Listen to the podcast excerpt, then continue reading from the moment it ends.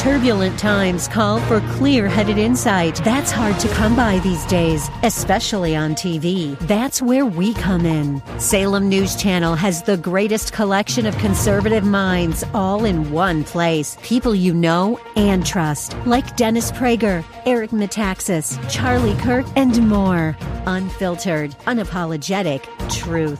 Find what you're searching for at snc.tv and on Local Now, Channel 525. Now it's time to think and discern. This is Bob Burney Live.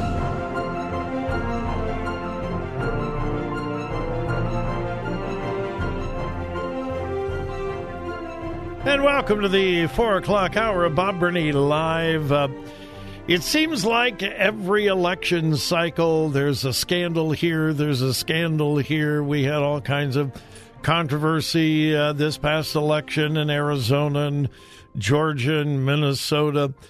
Isn't it fascinating that I don't remember the last election scandal here in the state of Ohio? And I think the major reason for that is we have had a series of fine, fine secretaries of states, including our 51st Secretary of State, Frank LaRose. He uh, has been serving since January 14th of 2019, served in the U.S. Army and uh, a Green Beret, Eagle Scout, and uh, today a guest on Bob Burney Live. Secretary of State Frank LaRose Thank you for taking time out of your schedule for us today. Well, Bob, thank you so much, and thanks for the opportunity to serve Ohio. Uh, you're right. We have a simple motto at the Secretary of State's office. I've been telling our team for a while that we need to do our work so well, run our elections so smoothly, so transparently. We need to run elections so well that even the loser knows they lost. Of course, the winner knows they won. They're going to go out and give a victory speech.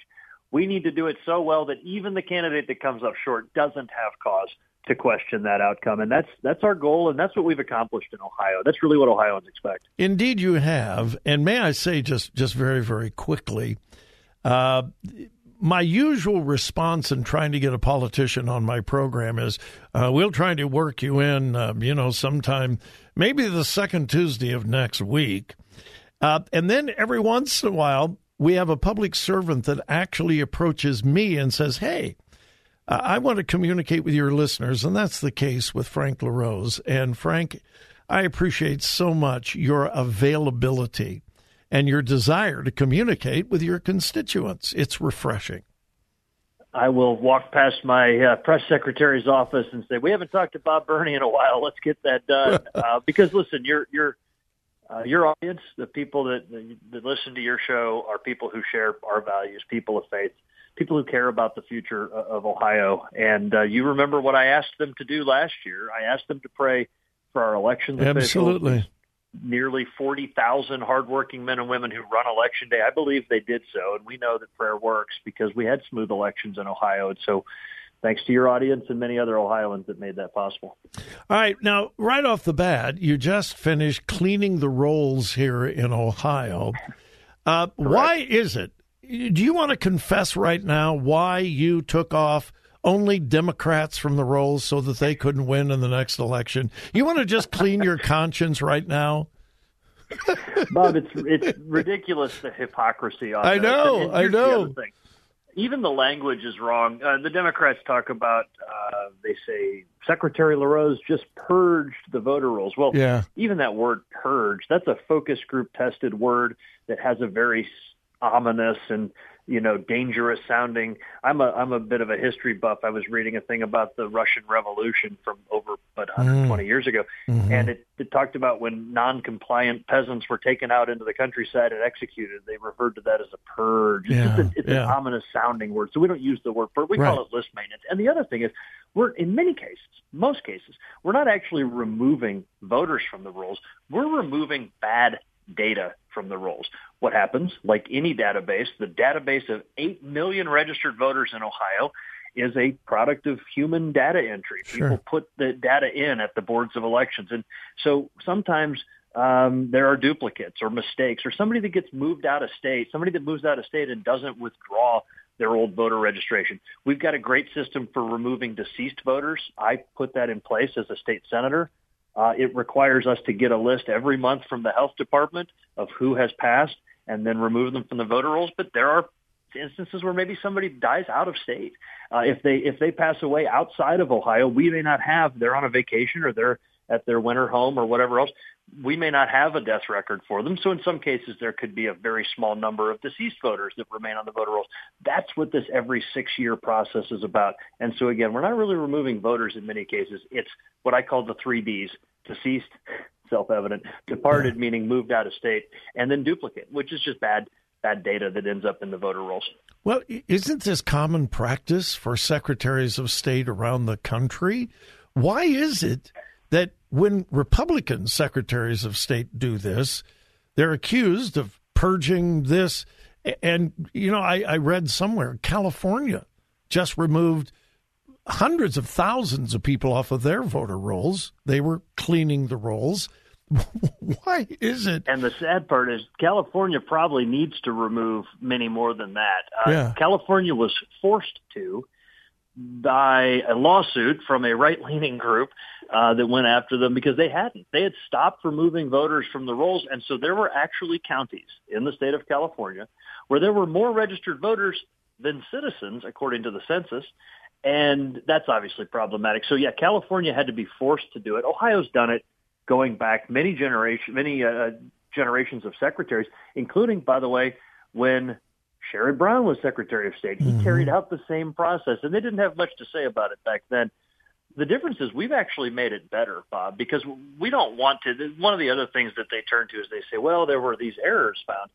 Well, that's an example of no good deed goes unpunished. Mm-hmm. Um, when they said that, that we found errors, that's because we were looking for them. In the bad old days, secretaries of state would gather that list, send it to the county boards of elections, and they would say, on this date, hit delete, get rid of all of these uh, records from the from the voter rolls.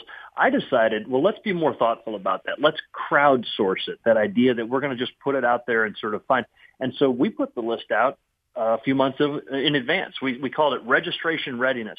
We put the list out. We said these 150,000 or so are set for removal look through it. We asked some of these voting rights advocacy groups and some of these community groups. We said, look through the list. If you find errors that we should know about, then let us know. And thankfully, mm-hmm. they were able to find some so we could fix them.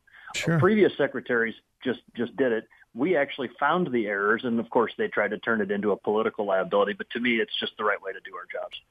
Uh, you have continually assured Ohioans that Ohio's elections are secure and fair, your opponents take your own words and say, well, if they're secure and fair, why is he pushing further reforms? How do you respond to that? I think what we expect from our leaders is continuous improvement. I think what we expect is to take something good and make it even better. Now, Ohio has a very good system for running elections. Not perfect. No human endeavor is perfect, right? Only the Almighty is perfect. But we have a really good way of running elections in Ohio, but there are ways to make it even better. And we don't become and stay the best in the nation by just simply sitting on our hands.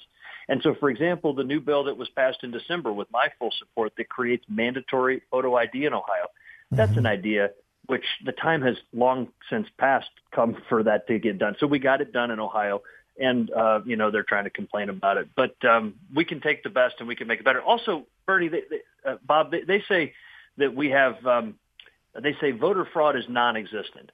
Well, words matter. Non-existent means does not exist. Of course, voter fraud exists. It is not common or systematic or widespread, but we have voter fraud. We catch it and we refer it for prosecution. I've referred 630 individuals to law enforcement for what we believe is, is committing, uh, suspected of committing uh, voter fraud. 630 is a small number out of 8 million registered voters, but it's not nothing. And even one fraudulent vote is one too many. So we're not going to turn our backs on that. We're going to fight it. We're going to make sure that when people try to commit election fraud, that we catch them and that they pay the price for it. By the way, that includes multi-state voters. We we have a system where we can check with other states, and if somebody tries to vote in Ohio and in another state, we can catch you and we will refer you to law enforcement for doing so. Frank LaRose, Ohio's 51st Secretary of State. Frank, it is always a delight to have you on the program. And again, I thank you for your accessibility. It is rare and refreshing among elected folks. Uh, very, very quickly, my listeners love to pray. How can we pray for you, Frank LaRose, personally or in your duties as Secretary of State? I would start with personally, um, and, and I, am not shy about saying this, but being a public servant is a uh, demanding calling. Um, mm-hmm. It asks a lot of my family. I've got three young daughters, a seven, a nine, and an 11 year old. They, they, I'm in Washington D.C., for example, for an election integrity caucus meeting that I had to do here. Uh, and so, you know, when my girls say their prayers and go to bed tonight, it'll be without dad. So mm-hmm. that's a, that's a demand. So pray, pray for the families of our elected officials and also pray for courage. We live in perilous times. Uh, we sure live in do. times where uh, our nation, in some cases, and in some cases our communities, are heading in a fundamentally dangerous direction. Um, and so pray for courage to stand up and do what's right. Um, that's that's what I would ask for. All right. I know my listeners, they'll be praying for you.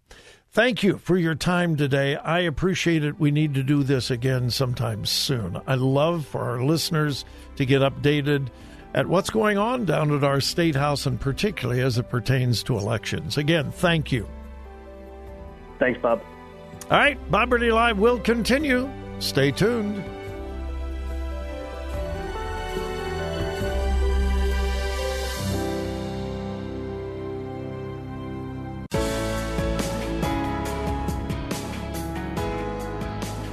Talk radio that makes a difference. Makes a difference. This is Bob Burney Live.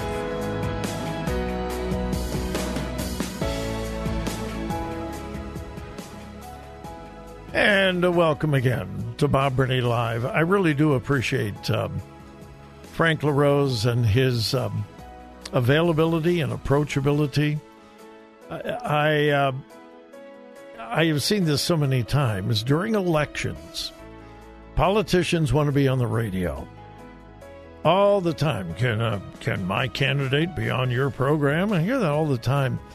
Uh, and then after the election, you can't beg them to take time out of their schedule to be on my program or other programs for that matter. Uh, that's not been the case with Frank LaRose. He has been very, very approachable. And uh, the interview today was at his motivation. Um, he told his press secretary to contact me and said, "Hey, can uh, can we be on your program?" I appreciate that from an elected official who wants to communicate with their constituents. Our, um, I really believe our Secretary of State's office is in good hands. I really do. Uh, just a, a, real quick note uh, during that commercial break, I heard a, uh, a spot, an advertisement for Bible League. Uh, this is Bible League month on Bob Burney Live. No, I'm not doing the campaign today. It's much later in the month. But the banner is up on our website at thewordcolumbus.com. And um, if you're a regular listener, you know a few times out of the year, I come to you on behalf of a ministry that I personally am passionate about, and I hope you will be passionate about as well. Well, the end of this month, um, I'm going to be coming to you on behalf of Bible League. Bible League, by far, by far, is the biggest goal of the year. By far. And I just want you to be praying about giving to Bible League, and I just want you to know that you can give beginning now. The banner is up at thewordcolumbus.com. Just click on it, and uh, you can give quickly, securely online, uh, or you can call 800 Yes Word. You can do that right now. Just make sure you tell them that is WRFD or Bob Burney Live. Uh, but you can call now 800 Yes Word. Many, many, many, many of you have contributed to Bible League to get Bibles around the world, particularly to the persecuted church. And I just want you to be praying about this. And that's all I'm going to say today. I just want you to know that we're going to do the actual campaign towards the end of the month, but I'd love to get a running head start on this. I would love to see many of you give now and go to thewordcolumbus.com, click on the Bible League banner and give. Or again, you can call 800 Yes Word. If you do call, make sure that you tell them that you heard about it on WRFD or Bob Burney Live. Pray not only that we reach the goal, but that we exceed it. And it's a big goal. It's the biggest of the year. So, anyway, uh, with the liberal left, money is always the answer. No matter what the problem is, what's the answer? More money, more money. Uh, we're having problems in schools. What's the answer? More money. Uh, not better teachers, not better curriculum, not uh, more parent involved. No, no, no, no, no. More money, more money. That's always the answer of the left. Raise taxes, another tax levy. Um, the city of Columbus, we have a horrible problem with teen crime in the city of Columbus. So, what is the major initiative from the administration? More money. We're going to throw money at the problem.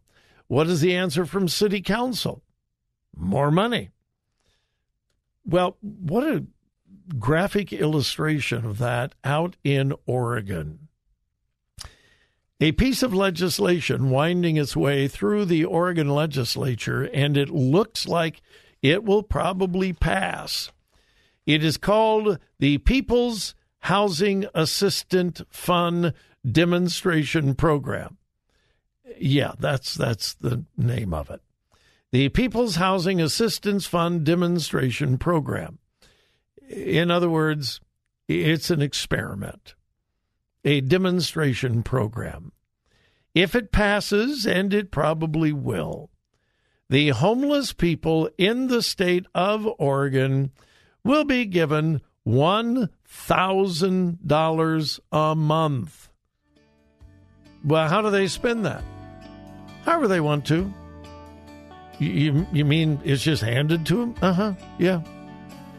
A thousand bucks a month. No restrictions, no requirements, no reporting.